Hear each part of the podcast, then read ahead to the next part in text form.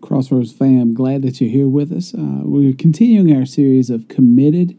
Uh, we took songs from the group Committed that they sang on the sing off and turned them into Bible studies. This week we're doing a Backstreet Boys song, and uh, it's a different way to look at what that song says. You know, when you put God in the middle of something, it always changes it. So thank you for being a part of this, and welcome to I Want It That Way. You are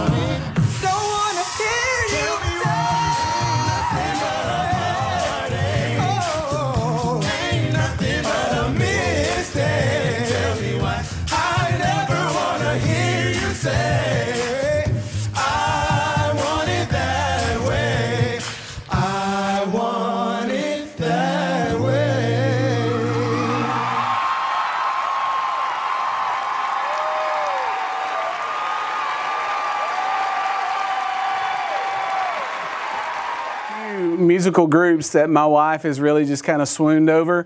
First one, of course, was New Kids on the Block, and then the Backstreet Boys. And she really likes them. I'm surprised she hadn't said, "Hey, guess what? I bought us tickets to go see them in Birmingham because they're coming to Birmingham in a couple of weeks or months or whatever." And they just released a new CD or album or eight track or whatever's released now. But anyway, that song, uh, it, it's fun. Backstreet Boys were fun. Um, I don't know. I'm an old man, so it's just kind of cheesy to me. But I enjoy listening to music. Very talented, um, and the lead singer is a follower of Christ, so that's cool too.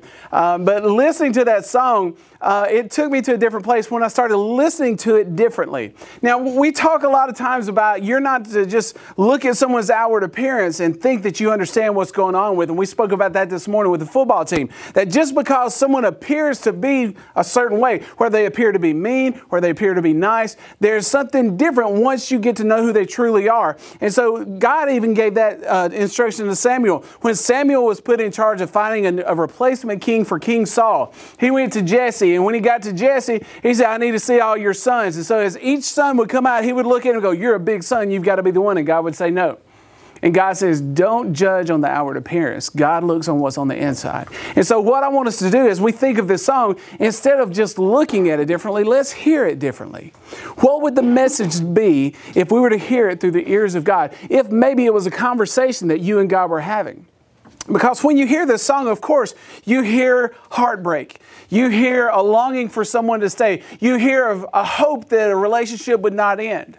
But if we listen to it through the ears of God, if we if we put God in the middle of that song, and that's the beautiful thing about a lot of music. Now, some of the stuff we listen to, I, like we said last week, I would not put God in the middle of it because it's so disgraceful. But there are so many songs that you could take and just you put God in the middle of it, and it becomes something completely different.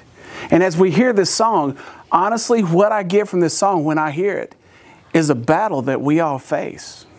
It's a battle between should I or should I not? It's the battle of do I do what's right because it's right, or do I do what's right because I'm made to, or do I choose not to do what's right because I just want to be that way? Take your Bibles if you would and turn to Matthew.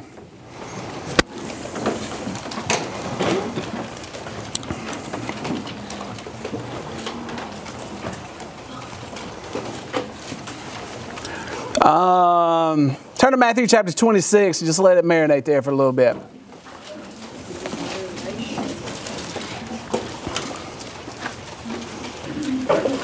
There's something that I believe is put inside of every believer. Those of you that have chosen to follow Christ, those of you that said, I realize that I have a life that is full of sin, that I have turned my back on what God has called me to be, and you have taken that step and said, God, I want to receive you as my Savior. Christ, I want you to come into my life and make me whole.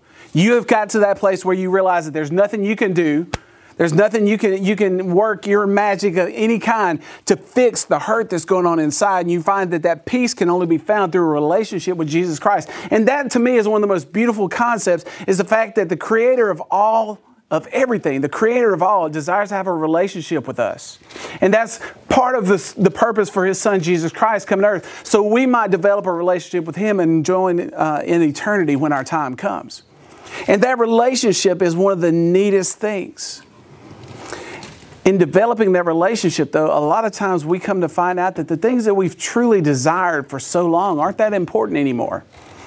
And when you become a follower of Christ, God puts something in you. The Holy Spirit dwells within you, and that Holy Spirit corrects you, it directs you, it gives you hints, it gives you leanings on what you should be doing and what you should not be doing. And a lot of times we find ourselves doing what we should do because we know if we don't, we get in trouble. Is anybody that way? You do what you're supposed to do because if not, you know you'll get in trouble? Anyone? How many of y'all are driving? If you drive a car or a tractor, if you drove your tractor tonight, why do you do the speed limit occasionally? the cop 5 will roll up. Yeah. Probably not that bad. I exaggerate a great deal. But yeah, and the thing is, is we're, it's like, I'm not obeying this because it's the right thing to do. I don't want to get in trouble. You did the same thing with your parents, though. I mean, you did the same thing with your parents. I did. And they, you know, I still got a great deal of trouble. But my father, he would say, now, when you get in from work, boy, why don't you go up there and split some firewood? Yes, sir. And so I, as soon as his truck started pulling in the driveway, I'd take off running to the woods. Try to split firewood. He'd come and go, how long you been home? Oh, not long, Dad. Really, what happened to school bus? You're usually here about an hour. Well, I always spend about an hour, so you've got one piece of wood cut. it was really hard piece of wood, Dad. I wanted to do what was right because I was afraid of getting in trouble. If we get in trouble, I don't know what happens to you when you get in trouble. Your parents might go, no, no. My parents, I got up off the floor if I got in trouble. And, and there's no doubt about it. And that's not brutality or anything. That's good old country raising. You know what? I don't pop off to adults because I did one time, and when I got up, I was like, okay that was wrong. Don't say that to mom. didn't even want to think about dad doing something. But a lot of times in our relationships, we find that the things that we've desired in the past no longer we desire. When Jessica and I developed a relationship, we started dating. And I, you know a good bit about me. I'm a big country music fan. Not at all. I don't listen to country music until I met Jessica. And then I bought Travis Tritt and Bubba Earl Clementine and Billy Bob Cypress and all them country singers. And I would listen to that stuff and we would go to country concerts and rodeos. Hee-haw! I hated it every second of it except I loved being around her. And so the things that I like, Run DMC, Fat Boys, bringing it, you know, that's where I was. And she was like, I don't really listen to rap. I go to a Christian school, hallelujah. And so we would listen every night to Holy, Holy, Holy. Just kidding, I love you, Jessica. but but I wanted to do what she wanted to do, not because I was afraid of getting in trouble. She ain't gonna get me in trouble. I'm a grown man. Even then, I was grown. I, we started dating when I was like 98, 99, something like that. So, uh, Benjamin Buttons, I'm going backwards. Anyway, we I wasn't afraid of that. I just wanted to do what was right in her sight. I wanted her to be happy. And then the desires that I had turned to more of I wanted to do it not just because she's happy, but because I genuinely cared. And then we got to the love. And when that word first came out of my mouth was the first time I'd really said it, never truly meant it. And from that moment, my desire to do what was good for her, what made her happy, was not because I wanted her to be happy, it was because I loved her. But a lot of times in our life, we find that our desire to do what God has commanded is because we're afraid of punishment. And in saying that, I think a lot of times we're not afraid to go against what God says because we don't know that there truly is a punishment. For a lot of us, we have the question in our mind well, what would he really do? I mean, I read in the Bible where it says that he killed people on the spot. Hey, you sold some property. How much money did you get? Oh, $1.78. Oh, there's $3 under your pillow. Bam, and you're dead. There, there are cases in the Bible where you see this happen because they were lying, because they weren't trusting God, because they weren't doing what God said, an immediate punishment. Yet we walk around today like nothing's ever going to happen. But the same God that was is the same God that is, and if He chooses to, He can finish it right now. So our thoughts of why we would do what God says needs to get to a different place, not because of fear, not because of obligation, not because of anything other than the fact that we love Him. And that's what our relationship with God needs to be growing into. It needs to be one of these things where the reason we do it is because we love. But a lot of times in our relationships, there's two sides to our relationship. I loved being around Jessica. I loved being around her family. I endured country music. But as soon as she got out of my, what car was that?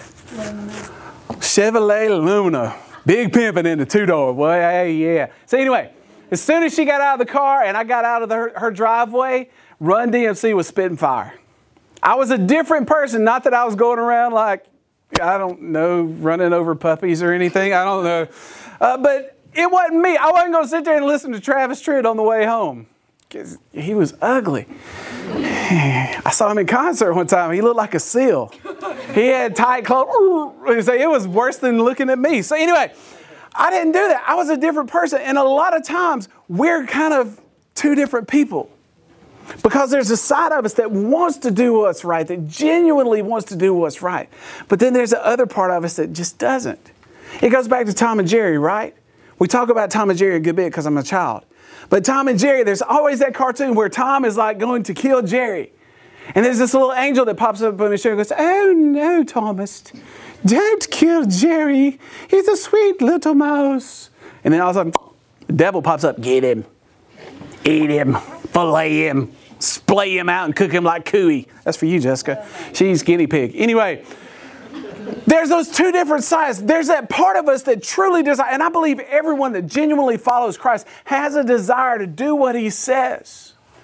But there's a human side of us too that struggles.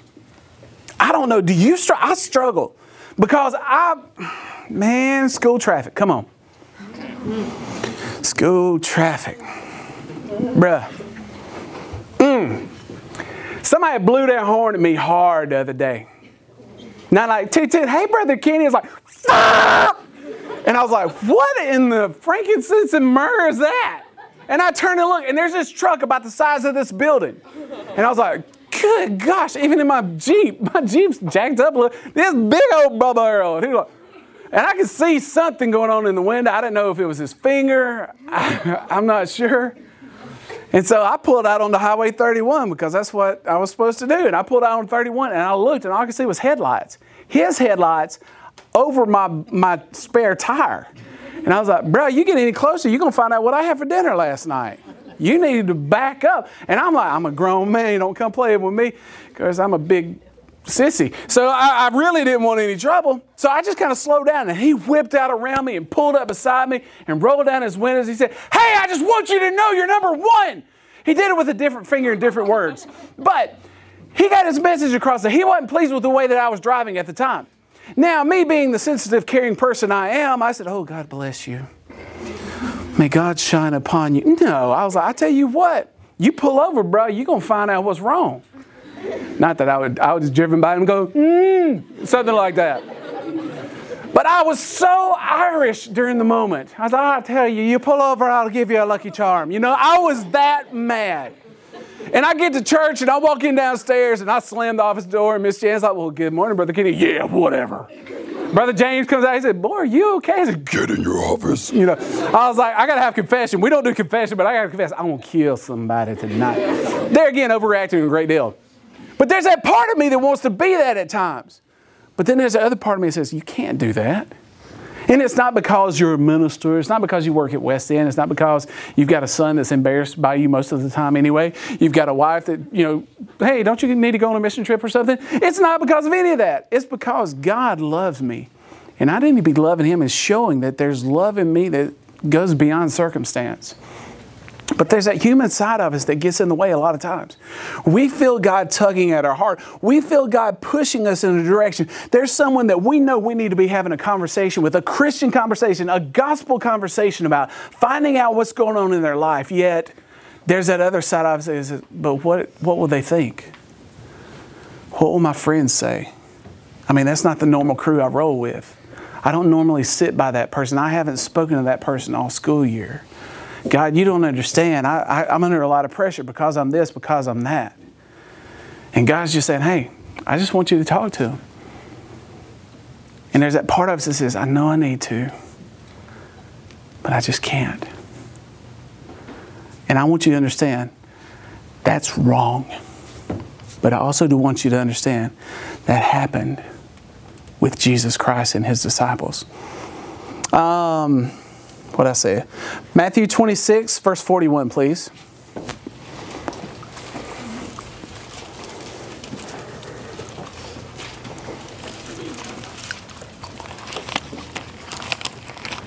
A little bit louder, I didn't hear that.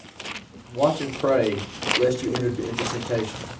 The spirit indeed is willing, but the flesh is weak. Thank you, sir. That Bible verse is one of those verses that I think would apply to all of us at times. Now, you got to understand, this is when Jesus went to the Garden of Gethsemane and he took some disciples with him. And as he was going back deeper to pray into his place where he was getting away from everyone, when you want to have that personal relationship conversation, it's not done in a group, it's done one on one. Guys, when you find that special someone and you want to talk to them about something serious, you don't do it in a group of 70 plus. You do it in a one on one conversation. Ladies, when you want to have that conversation with that young man and you, you realize that life has gotten different and we're truly in love, we're not in light like we're in love. We're going to talk about marriage and we already planning how many children we're going to have and what color our white picket fence is going to be.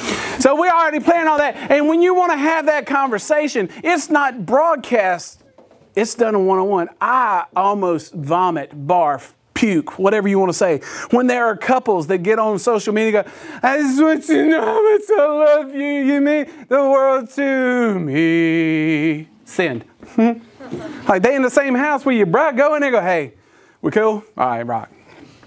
I don't know. That's just weird to me. When I want to tell my wife how much I love her, I don't go, oh, Jessica, I love you, because she would throw up. I do that on a one on one. And when you're wanting to have that conversation with Christ, when you're wanting to have that, that relationship with Christ, it's a one on one thing. And when Christ wanted to talk to his Father, it wasn't done in a public forum. He went deeper into the garden. And as he goes into the garden, he turns to his disciples and says, I need y'all to pray. Now, this is loosely translated in the Kenny Martin version. He said, I need y'all to pray.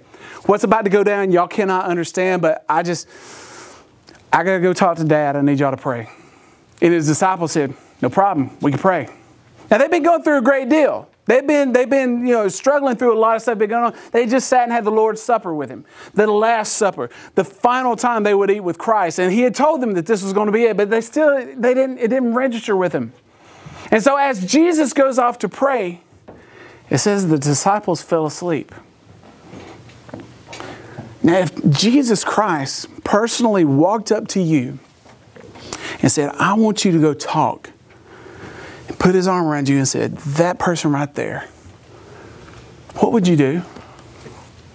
I mean, Jesus Christ. And when he does this, you see a, a, hole in his hand. You can see light coming through. You know it's the Savior. You know it's the one that rose from the dead. If he's got his arm around you and he says, I want you to go talk to them, I doubt many of you go, nah, man, pass.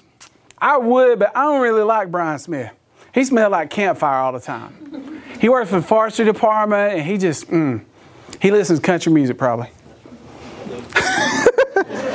I just, if Jesus was standing right there with us, I think we would all do our very best. And here are his disciples, men that had given up everything in their life to follow Christ. For three years, they had surrendered everything that they were, left their families, left their jobs, left everything that they knew to follow Christ.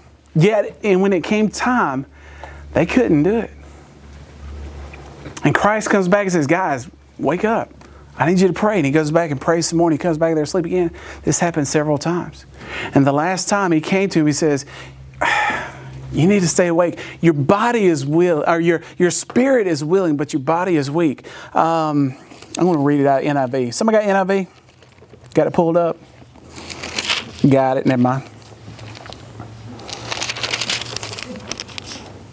Watch and pray so you will not fall into temptation. The spirit is willing, but the body is weak. And I think that's one of the things that we could probably all understand. There have been times that we know we shouldn't do certain things, yet we find ourselves telling ourselves, don't do it, and we go right ahead into it. Whether it's something we're watching on the internet, whether it's a conversation we're having with someone, whether it's a dating relationship and you know you're going too far, but you're like, eh, just can't stop. Or maybe you're like me and there's like this biscuit calling you in the, in the kitchen. Kenny, I'm buttery. Yeah, and you're like, come on, biscuit. And your sugar is going, don't eat. You, Kenny, you're fat. Your blood sugar is type Karo syrup. You don't need anything else tonight. And there's that part of me, that spiritual side of me that goes, Dear God, help me not eat everything. Just a couple things. And I'll justify whatever my action is because there's something inside of me that says, well, if I do just a little bit, and in my feeble Kenny Martin mind, I have to believe that these disciples, as Christ was telling them, stay awake and pray, watch and pray. Please just pray for me.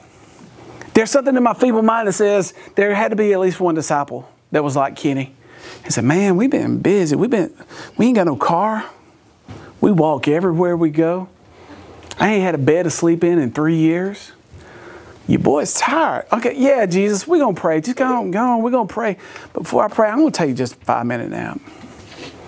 And we justify our actions because I've had a hard day or because, oops, I accidentally stepped into sin. Don't play that game. Don't play that game.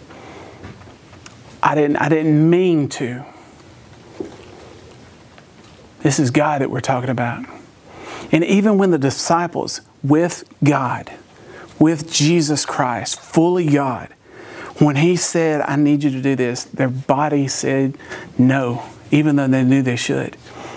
And to me, what that brings us back to is an Indian proverb that was told to us years ago. I heard it from uh, several pastors throughout the years, but it was about a black dog and a white dog. And this, this old Indian man, um, he, he sat down with his tribe and there was there was discourse between the tribe. The tribe was fighting with each other, and as they were fighting, he's the oldest one, so he would be the wise one. And he sits down, and they they have, I guess you call it a powwow. Everyone gathered around, and he was to speak to everyone. And so it's divided. You got this side that didn't like something, this side that was for it. And as he sits there with it, he said, "Today before us, we have a black dog and a white dog." And he said, "In the white dog is everything that is right, everything that is good, everything that is pure." But in the black dog is everything that is wrong, everything that is evil, everything that is bad. And he said, My question to my tribe is which dog will you feed the most? Because which dog you feed the most will be the dog that wins. And I think we've got to approach our life similar to that. There are things that we need to be feeding ourselves, whether it's feeding ourselves more good to stay away from bad, or whether it's just not enduring bad so we can stay good. There's, a, there's something that pulls us in different directions. We know we should, but this is tempting. I know I need this, but my social group says this. I know this is more important, but I've got to be a part of this. And I think we all fit into the category where sometimes that takes precedence. Our perspective on what's important gets shifted around based on what our social atmosphere is. But there's going to come a time when we have to answer and I'll be 100 with you right now. I'm scared to death when I stand before God because I don't have a lot of answers for what I did. And it, a lot of times our answers come back to, I don't know why. And after 20 something years, 25 plus years of working with teenagers, I've heard I don't know probably more than you can imagine. I had a teenager that got pulled over. He's going 98 in the 25. Yeah, that's impressive. It's wrong. Don't do that. So I walked up to him. I said, "Bruh, so what were you doing? Speeding." So yeah, I gathered that because there's not many places in Clanton where where 95 is good or 98, whatever I said. And then he looks at me. He says, "Well, I just you know I wasn't paying any attention." I said, "Why were you going that fast anyway?" I know. Okay. And a guy walk up and he said, "Man, you ain't gonna believe what happened, Kenny. Put up a shirt sleeve, two holes. Got bit by a snake." I said, You stupid? Because I'm not compassionate when it comes to snakes. And he said, Man, I was just going down the road and there was this beautiful snake outside. There ain't no such thing, bruh. And so I, he, he, said, I, I, pulled over, saw this big old snake, so I went out to get it. And he said, I reached down for it. When I did, man, that's the quickest snake I've ever seen. Kenny, I caught hundreds of snakes. That one got me, though. And I was like, why? Why would you? No shoulders. I mean, that was like the Garden of Eden. There was something that walked in and slithered out. It's evil. Why would you? Why? He's, oh no. Danger noodle. That's just knuckleheads, what that is. He's like, would, would you pray for me? I said, I'm going to have to think about that, man, because if you're dumb enough to do that, I'm going to pray for something more than your snake bite. Talked to a young girl who's in a, an abusive relationship. And it was, it was difficult. And I sat there with her, and she talked about how she didn't have this, she didn't have this, she didn't have this in her life. And even though she knew the relationship she was in was bad, she said, At least I've got something and it broke my heart. And I sat there with tears in my eyes and I said, Why? Why? And she said, I don't know. And I think a lot of times in our life, if someone confronts us with the sin that's in our life and they say, Why do you do this? I don't know. But hear me. A day will come when that answer won't suffice. Because as we say, I don't know, God will tell us exactly what we were thinking in the moment our desire to do what's right has to be greater than our desire not to do what's right. And a lot of times it's not that we're doing anything bad. Justin Kane, one of my dearest friends, pastor, uh, youth pastor at First Baptist Thorsby, he will always tell you, he says, I realized that I was a good kid, but I wasn't doing anything. I didn't do anything bad, but I didn't do anything. He said, all I did was play basketball and chase Bridget around. And he said, and Bridget, she was the straight up, most straight up girl I'd ever met. So there was no way we were going to do something we shouldn't do. He said, I wasn't a bad kid, but I just really didn't do anything. And at some point, God's going to look at him and go, But why didn't you? When I blessed you with the gift of my son, when I blessed you with the gift of eternal life, when I gave you the Holy Spirit to needle you and tap you on the shoulder, go, You need to talk to her, you need to talk to him, why didn't you? And looking into God's eye, I don't know, is not going to cut it. At some point, there has to be something greater. In Romans chapter 7, at verse 14, we're not going to read the whole passage there because it can get really confusing, but here's what we want to read. Verses 14 and 15, it says, We know that the law is spiritual, but I am unspiritual, sold as a slave to sin. I do not understand what I do. For what I want to do, I do not do but what I hate to do, I do. And that brings us back to our song. If we look at the lyrics of this, it says, it, this would be maybe you singing this part to God or saying this part to God. God, you are my fire, my one desire. Believe me, God, when I say that I want it that way. I want it to be the way that you want it to be because you are God and I am not, and you love me. So I want to show you that I love you. I do love you, and I want it to be the way you want it to be. The next word in this song is but. And there's a big old but that messes a lot of stuff up in this world. And as we look at this, it says, But we are two worlds apart. I can't reach to your heart when you say that I want it that way. God, I know you're telling me this, but we're so far apart, God. There's so much more going on. Yeah, when I'm at, when I'm at, crossroads or if I'm in my personal devotion, everything's fine. When I go to a camp, I'm surrounded by you. But, but God, right now, I feel so distant from you. I haven't even picked up my Bible in three months. I don't even know where it is. I, I can't tell you the last time I prayed if it wasn't over a test or the police pulling up behind me. I'm so far from you, God. We're, we're worlds apart. And I can't reach that heart that you have because I know in my heart what your heart's saying, but I just can't do that. When you say I want it that way, I just can't do that. And it ends up making us have a heartbreak. There's something in our heart that will begin to hurt because we realize that we have failed the one thing that would never fail us. We have chosen not to follow where God is leading us when I hear this song, that's what I get in my mind. The fact that God has said, you know what? You're my fire. And I'm God. If I'm big enough to create everyone, I'm big enough to love everyone individually. and every bit of love that I have is given to you. You can't do that, humans. You can't do that. You can love your spouse as much as you can, but you cannot love your child the same way. There's, there's a different love. You can love your friends, but you, you can't love your, your pet the way you love your friends. There's a different kind of love. There's only a certain amount of love that you can extend towards someone. But God says, I love you beyond what you can imagine. It's that agape love that is all encompassing. It is, nothing can stop it. It's unconditional. That's what my love is for you individually. That's why you're my fire. That's why I sent my son. So that relationship would become your desire. But it comes back to what are we going to feed? Are we going to feed the right side or the wrong side? Which way do you want it? Let's pray. God, thank you for tonight. Lord, just getting to hang out with these students and adults for a little bit. Thanks for being a part of today's podcast. We would love to hear from you. Reach out to us through our social media. Uh, go to kennycrossroads.com and you can find links to all my social media. Or, hey, just stop by and see me sometime. West End Baptist Church in Clanton, Alabama. Or you can come on a Wednesday night to Crossroads. Love for you to come be a part of what God's doing here. And again, thank you for being a part of Crossroads.